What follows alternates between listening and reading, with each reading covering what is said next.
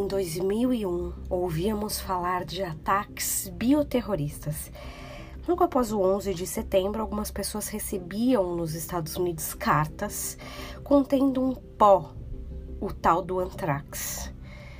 Em contato com o ser humano, ele é altamente mortal. E foi exatamente o que aconteceu. Pessoas que tiveram contato ou manusearam essas cartas acabaram morrendo a gente fica impressionado com o grau de criatividade maligna de algumas pessoas, né? Na época eu lembro que eu fiquei horrorizada. E hoje acordei lembrando do tema e fui ler um pouco a respeito e achei uma informação que era uma técnica, na verdade, bem antiga de guerra.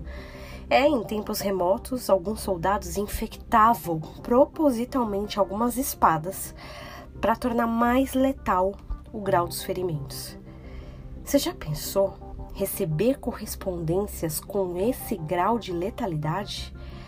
Fisicamente é mais improvável, mas eu te afirmo, recebemos diariamente mensagens envenenadas, infectadas, direto do inimigo.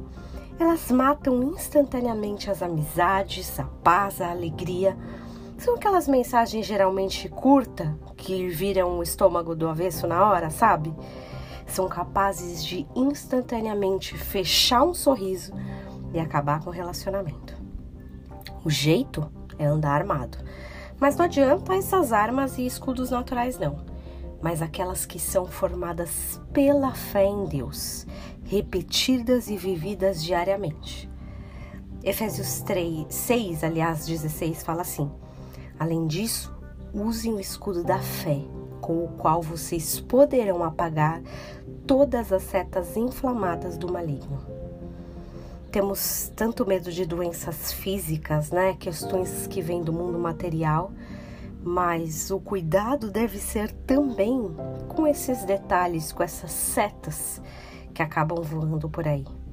Será que de fato elas não têm feito mais mal do que aquelas que fisicamente podem te infectar?